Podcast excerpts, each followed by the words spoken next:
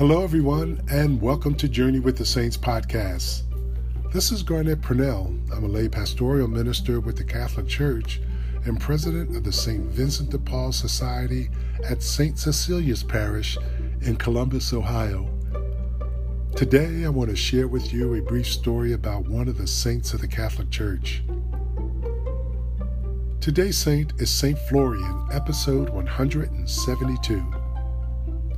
Florian was born in the year 250 AD. He would go on to become a commander in the Roman army and be stationed at Noricum, now Austria.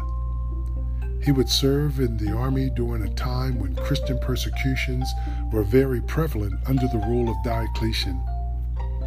His military responsibilities were to head the firefighting brigades. Florian secretly became a Christian and was given credit for saving a town from being destroyed by fire after praying to God for help and extinguishing that fire with just a single bucket of water. Someone told the emperor that Florian was not executing the ban against the Christians in his territory.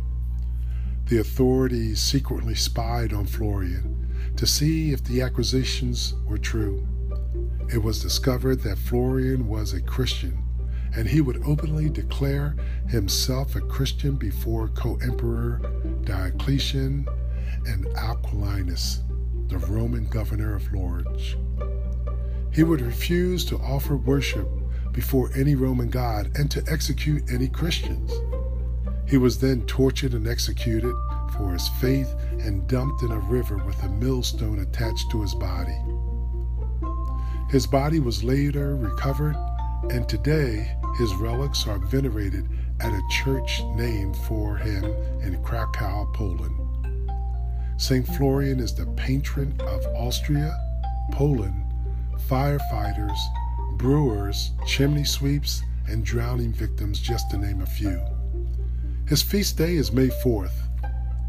For more information about St. Florian, visit catholic.org backslash saints or read Butler's Lives of the Saints and Encyclopedia of Saints by Matthew and Margaret Bunson. And if you like this podcast, encourage others to listen.